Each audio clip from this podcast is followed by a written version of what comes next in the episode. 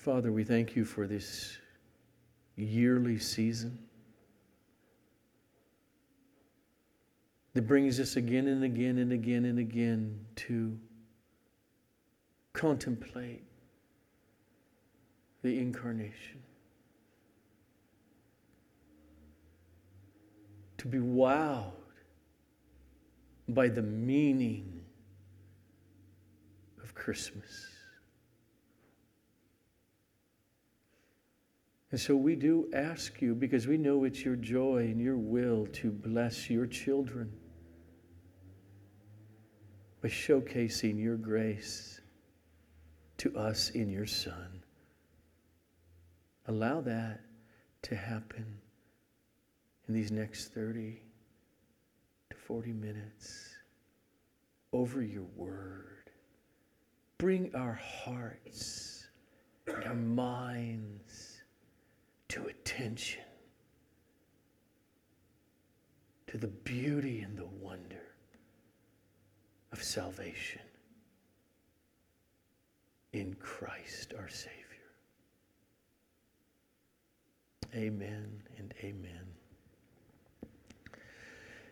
Okay, last week we, we saw that Christmas was foretold 700 years before it happened by the prophet Isaiah when he said, For to us a child is born, to us a son is given, and the government shall be upon his shoulder and his name shall be called Wonderful Counselor, Mighty God, Everlasting Father, Prince of Peace.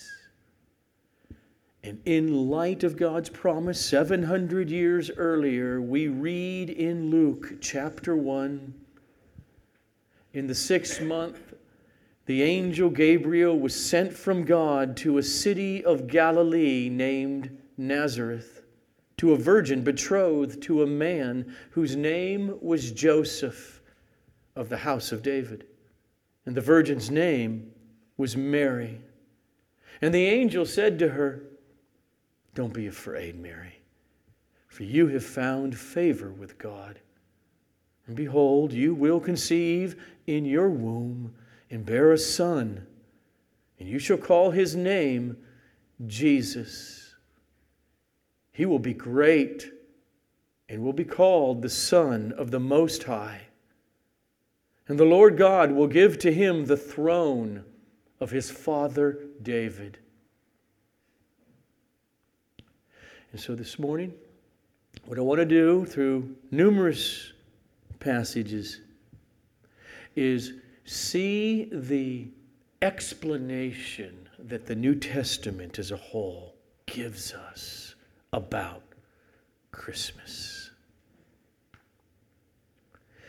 God sending his son to be an embryo, to gestate in his mother Mary's womb for nine months and to be born in Bethlehem is all because of what is at stake.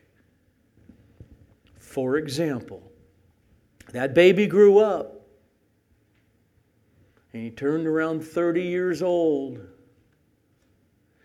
And he gathered friends, many disciples, and of those he chose apostles. And one of those apostles' name was John, son of Zebedee, a fellow fisherman there in Galilee. Became very close to this baby who was now a man. And then watched him die and then ate with him after that and talked with him and then proclaimed him. And decades after that, he wrote these words in a letter he wrote to churches from 1 John. This is what's at stake.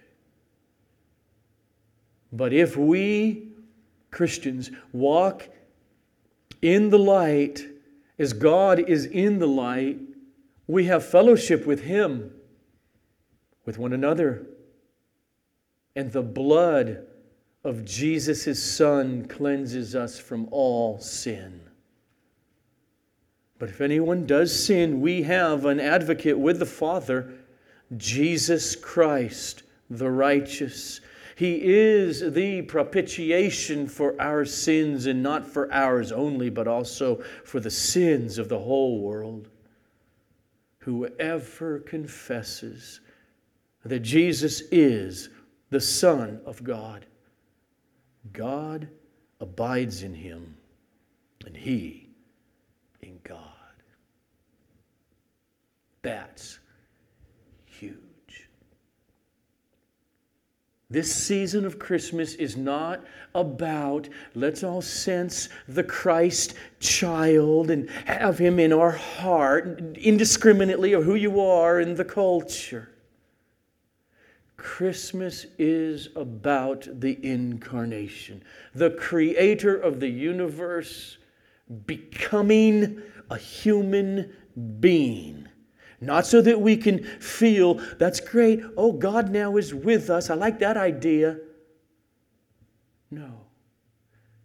He did it because we are all doomed to the justice of eternal condemnation if we are not somehow mercifully pulled out of our verdict of guilty. That's what the Christmas that the Apostle John tells us about at the beginning of his first epistle. That's what it is. Hear his words. Yeah, that baby in the manger and was a child and grew up and became a man, became his friend, and suffered and died and rose.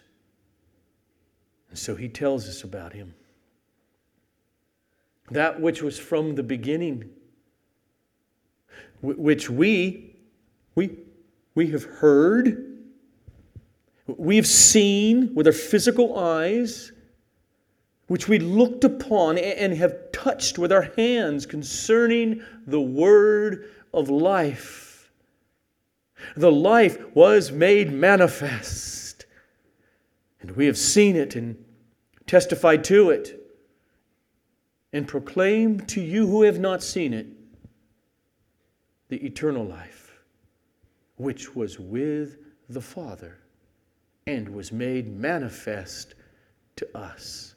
That which we have seen and heard, we proclaim also to you, so that you also may have fellowship with us. And indeed, our fellowship is with the Father and with His Son, Jesus Christ. The one he's talking about is that baby in the manger who grew up and John hung out with. He's the Savior. Not merely an inspiration, not merely a model to follow on how to live.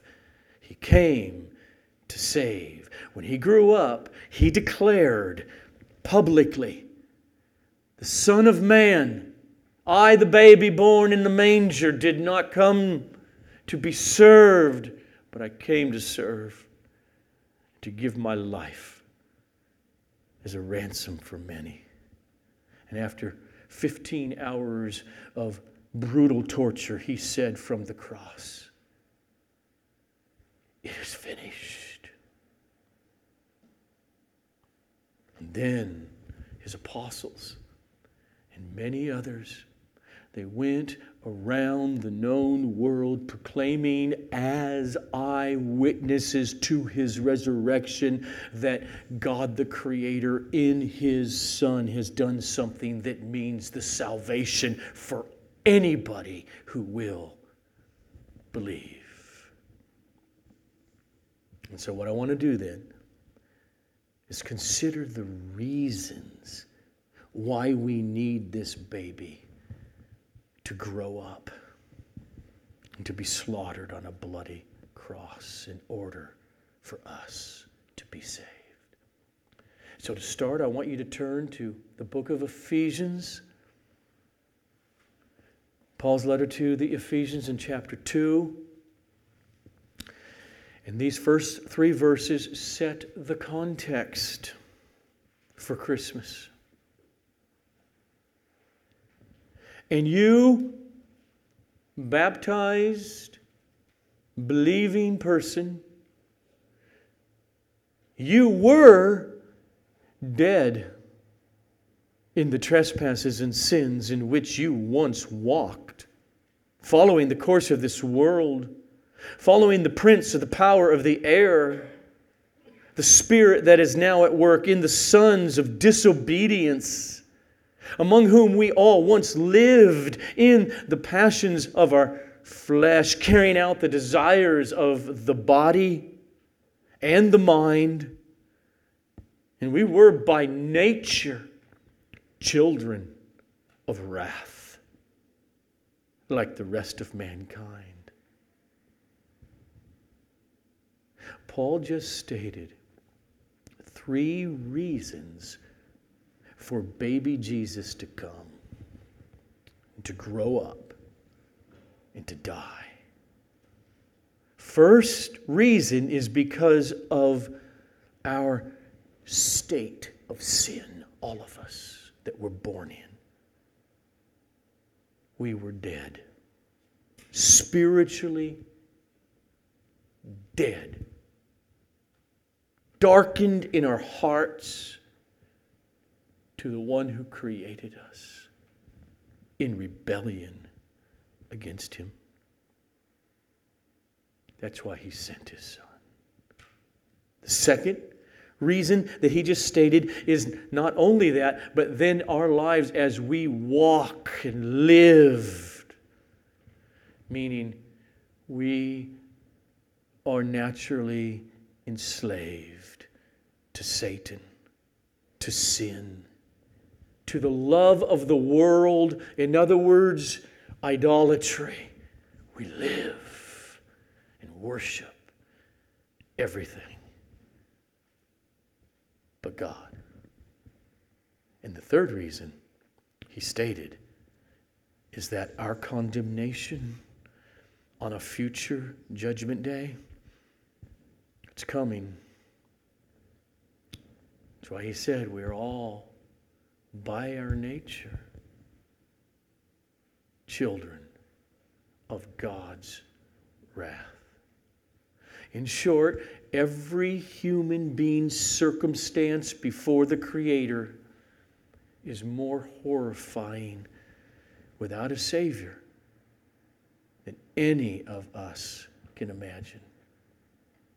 In the world, even in the culture of Christmas, everywhere, with lights and carols and Christmas songs, the world will not tell us the truth. But God will. And born again, biblical Christians care enough to warn people to flee from the wrath that is to come. And so that's the good news is we're here in Ephesians 2 at the moment. There is Christmas, and thus there's hope. That's what it's about. Read on. I stopped at verse 3, which ended, we're all children of wrath. We're born into. But God. But God being rich in mercy, because of the great love with which He loved us, even when we were dead in our trespasses and sins, He made us alive together with Christ. By grace you have been saved. And he raised us up with him and seated us with him in the heavenly places in Christ Jesus, so that in the coming ages he might show the immeasurable riches of his grace in kindness toward us in Christ Jesus. God sent his Son to be the Savior of the world. to make us alive from spiritual death, to set us free from slavery to sin, and so that we would spend eternity, age upon age, marveling at, enjoying the riches of His grace expressed to us constantly in His kindness.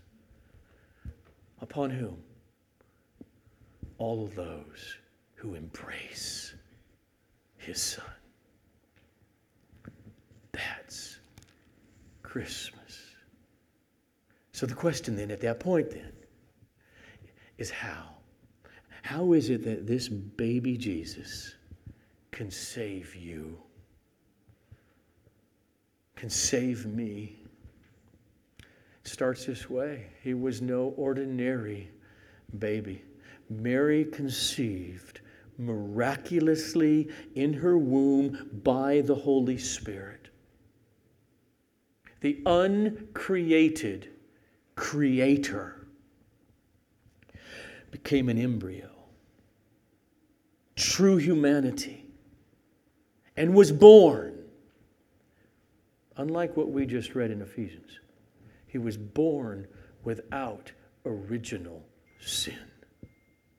He was not born or dead in trespasses and sins in his humanity like all of us were but instead much like much like Adam who was the representative of humanity Jesus was the second representative of the human race. And who from his conception and all the way to 36 or 37 years old on the cross, he in his humanity lived sinlessly, in perfect obedience to his Father, particularly expressed through God's law written through Moses all his life. And it is that very law that condemns every one of us because of our sin nature. Jesus fulfilled that law perfectly in our place, on our behalf, so that His human perfection, righteousness, would be put over into our ledger before God into our account. In other, words, therefore, in other words, considered ours, imputed to be ours. And that's what it means in the New Testament. For, for believers, it means that you have become the righteousness that you never had. You, you become God's very righteousness, which was lived out and expressed in that human being, his eternal Son because it is His righteousness that now represents you forever before the Father. That's what positively has happened in the Christ event. But the law of Moses also pronounced judgment upon every one of us. The wages, the desert, the earning of our sin is death. And so the Savior, born in a manger, came to deal with that problem also the problem of our guilt. And He did it by taking our place. Where God took our sin and He reckoned it upon His Son, considered it there, and punished it in wrath. It's how the New Testament explains it.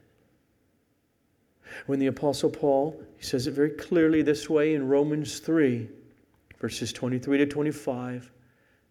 For all, every human being, Jew or Gentile, has sinned and fallen short of the glory of God. But here's here, here, here but, but, but they're justified. They're made righteous. They're forgiven of that sin. They're justified by His grace as a gift through the redemption that's in Christ Jesus, whom God put forward as a propitiation, meaning a wrath absorbing, substitutionary sacrifice, where God's justice is expressed fully upon that baby who grew up. Whom God put forward as a propitiation by his blood, killing him. And it is to be received by faith. And Paul says it this way in 2 Corinthians 5:21, and you see them both, double imputation. When he writes, For our sake, God made Mary's little boy who grew up to be sin, meaning to be the sin offering, the substitute. For our sake, he made him to be sin, the one who knew no sin, so that in him we might become the righteousness of God. Our sin imputed to him, his righteousness imputed to us. Now, back to Ephesians chapter 2. Notice again, verse 3. We were by nature children of the wrath that is to come from God. And then Christmas, the gospel. But God, by Jesus, made us alive together with Him. Now, he's not done. Now, here's the question why would he do that? Why would he send his son? Well, you say to make us alive and to forgive us our sins. Why, did, why does he do that? It's the next verse. Verse 7. So that. This is why. So that in the future, in the, in the coming ages, he might show the immeasurable riches of his grace in kindness toward us in Christ Jesus. How could a just and therefore justly wrathful creator do that to a sinner with a kindness? Only one way that he sends his eternal Son, through whom he created all things to be an embryo in Mary's womb, to be born to live, and to justly satisfy God's wrath on behalf of all these people. That's where the kindness now comes from. To sinners forever. That's the promise. that has not happened yet to any of us Christians. We're not there in verse 7 yet into the ages to come. Paul says it this way in 1 Corinthians 15, verses 25 to 26 For he, the baby born, suffered and died and rose and ascended, he, Jesus, must reign, rule until he has put all his enemies under his feet. The last enemy to be destroyed, which hasn't happened yet, but will. It is death. And so before our salvation is complete, something has to happen. And that is, our physical human bodies must be redeemed and changed and glorified and set free from the effects of the fall, the effects of sin and death. In the first advent, Jesus came in a manger at the second advent, he will come in his human resurrected body and resurrect all those belong, who belong to him and usher in the promise of Ephesians chapter 2, verse 7. Re- referring to that, Paul says it this way in 1 Corinthians 15, verses 54 to 55 when, referring to us and our physical bodies, when the perishable puts on the imperishable, and the mortal, doomed to die, puts on immortality, can never die then shall come to pass the saying that is written Death is swallowed up in victory, O death. Where is your victory, O death? Where is your sting? God's goal, God's purpose of all of that is to put on display His grace, to be marveled at and enjoyed by those people that his son came to save, and to do so forever. That's why, unless we miss it again, notice Paul puts in the phrase in kindness. All in the context of who's he talking to? In the context, those of us who deserve God's wrath. Who shall separate us from the love of God, therefore, Paul will say? Should you ever listen to the voice of Satan or demonic spirits, look at you. Not, not, not in the gospel. If you, not, not when we're grasping the gospel. The context is you who don't deserve anything but an age upon age upon age of judgment He has grabbed and will lavish His grace to you in a kindness that is unimaginable.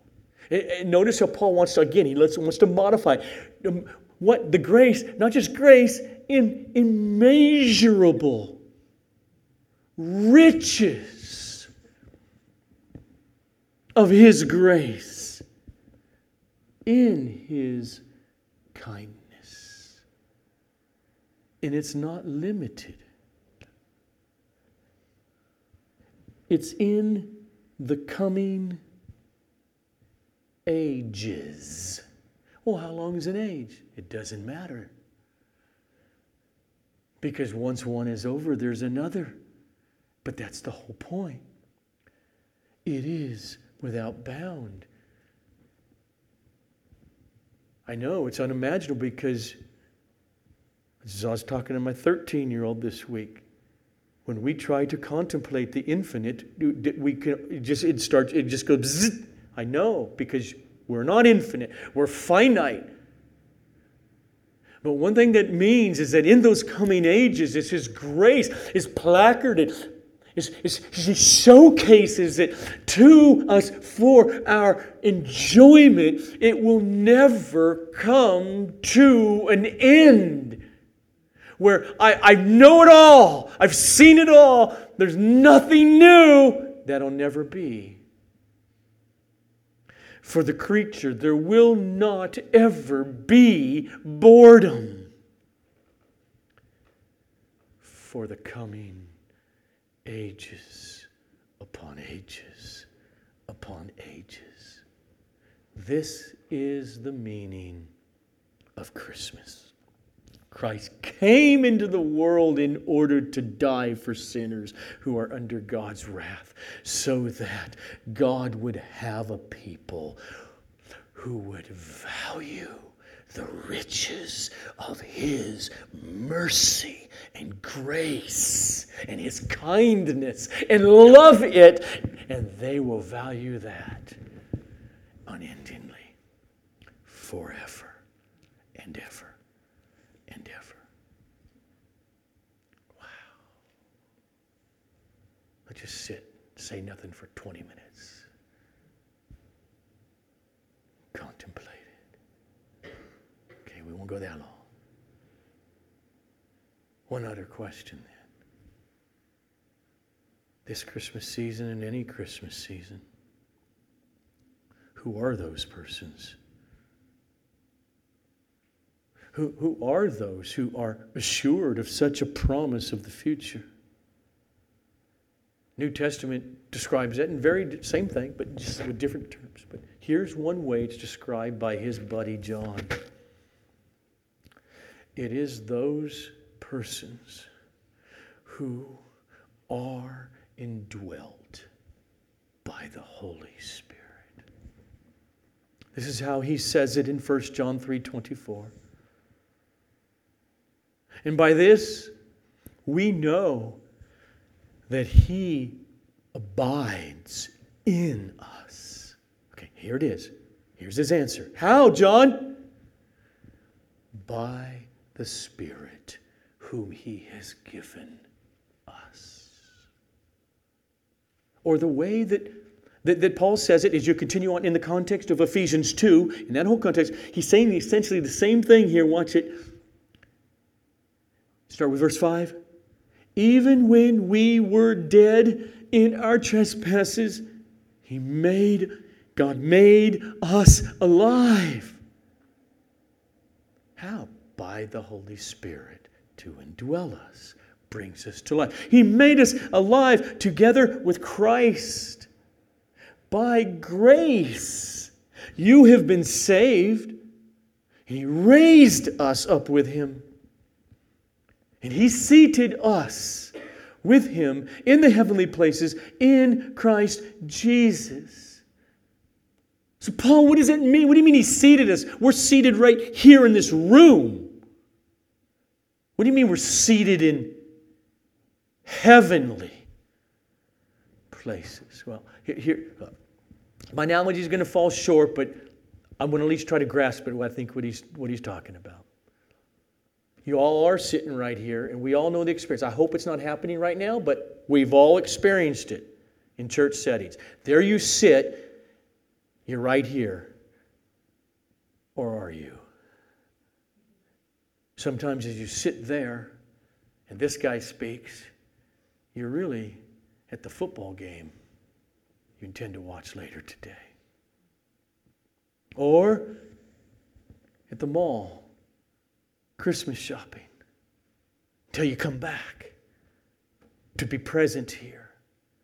Okay. He seated us. What does that mean? He's grabbed hearts. Well, how? were dead. But God Himself, who is Spirit, came to infuse Himself in a unique way into our spirit, which brings us to a realm that we were not in before. We were blinded to. It, it brings us to a, a, a desire that is now beautiful and welcoming to us. Where does it come from? It comes from the one who dwells within us. God, by definition, is eternally, meaning without beginning, utterly satisfied in all the perfections of his being. Shown as the Father for all eternity without ever beginning, has, has been viewing the perfection of his holiness and goodness and beauty and loveliness and satisfaction personified in his Son.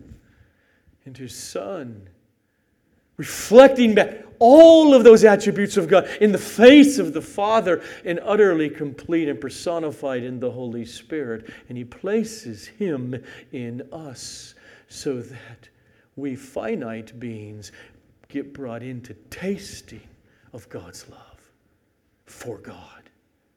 That's what Paul says. We cry out, Abba, Father. Not, not, not because of anything in, in, in us, it's because there's one eternal Son who is God, who became one of us. And Paul says, he has placed the Spirit of His Son into our heart. Think about Jesus' unique relationship before creation.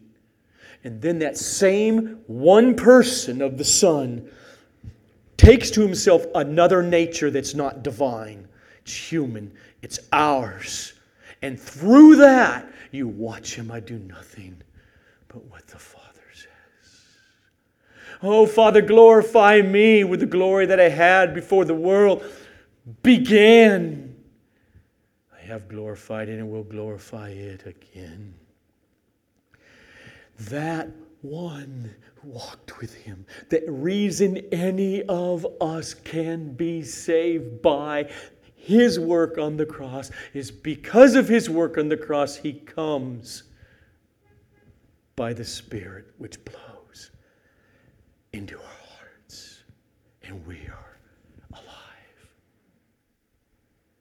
We love Him. Oh, we're still sinful, but we know Him. No wonder Paul, or rather, we are known by Him.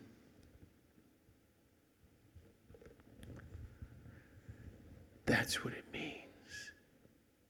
If that's you, you're seated with Him in the spiritual realm. Oh, it's real. It's here. God is real, and He is spirit. And we're flesh. We're physical. We got a whole science on that called physics. The spiritual world does not qualify for that. It's more real than this. The one who is Spirit created this.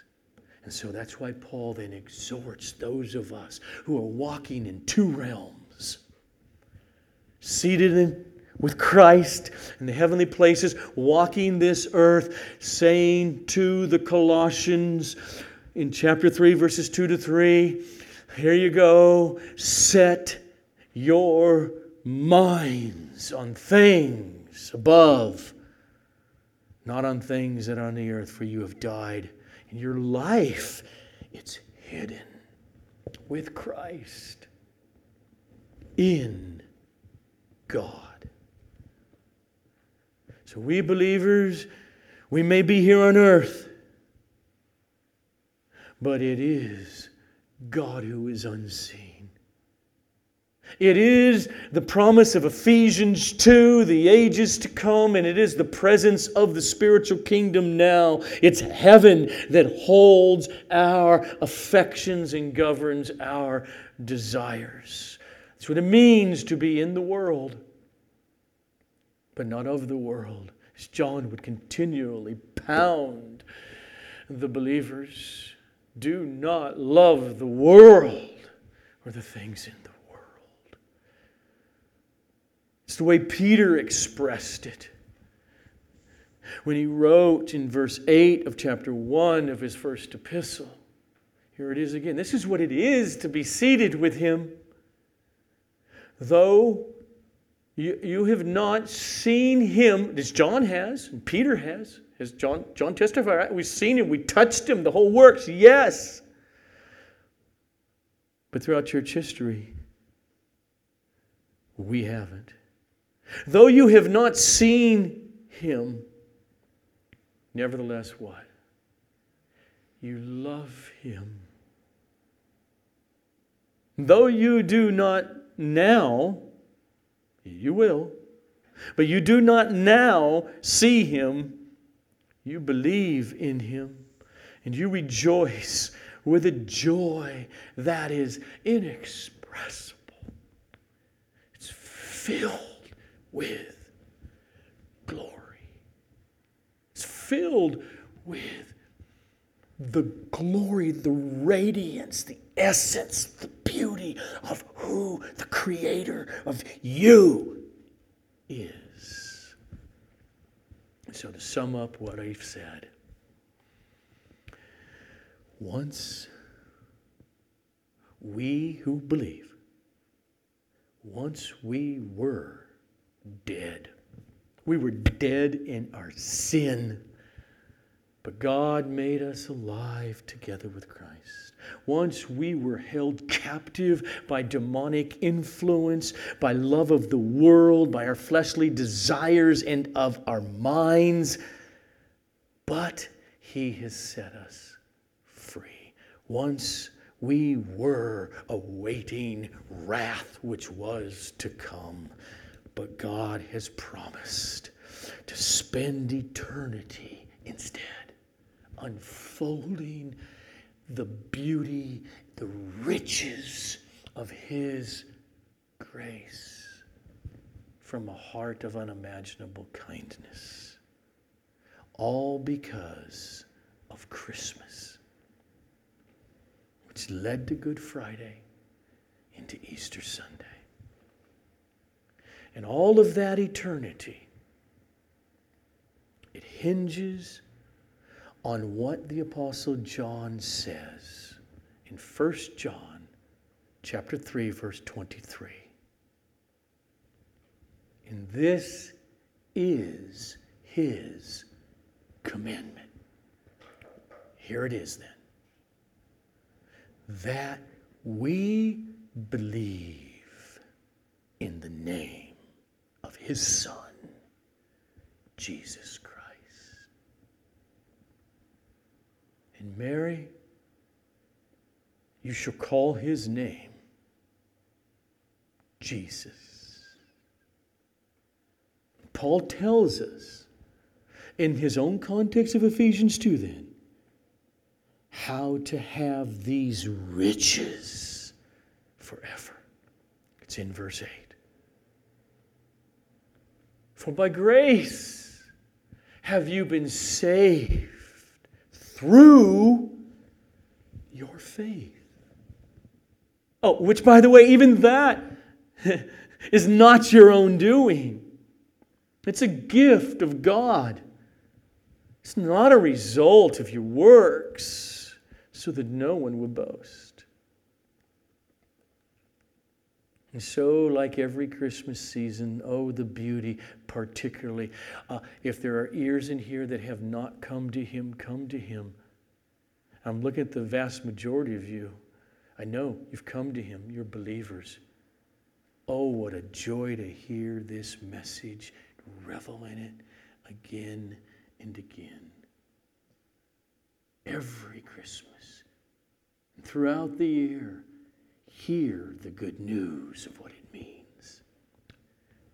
Wake up every day and see it. Believe it. Embrace Him. That's the message of the gospel. Be the object of God's mercy to you in kindness forever. Whosoever will, let him come. And so, since that's Christmas, no wonder on the day that Jesus was born, the angel said to the shepherds in the field, I bring you good news of great joy that will be for all the people. For unto you is born this day in the city of David Savior who is Messiah, Yahweh.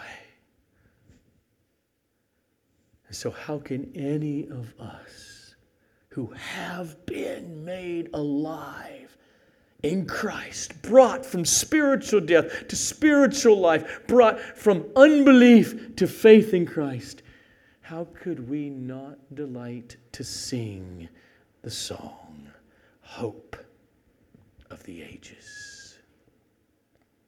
The vision once clouded has now to our hearts appeared. Once shrouded in mystery, redemption has been made clear. Our Messiah now has come, Word made flesh, the saving one. All hail the one who revealed to the world, in Bethlehem born to a young virgin girl, lamb without blemish, yet cruelly betrayed, who cried, It is finished and rose from the grave. The Father's great gift and the proof of His love. Hope of the ages, our God here with us. Let's pray.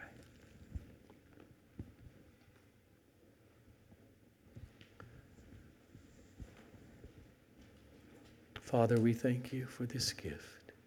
May we taste of the riches of your grace, even in our brokenness, even in our mortality, even still laden with sinful temptations daily in our lives.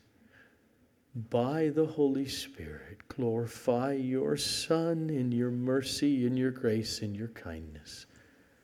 And let it ring as we sing to the glory of his name.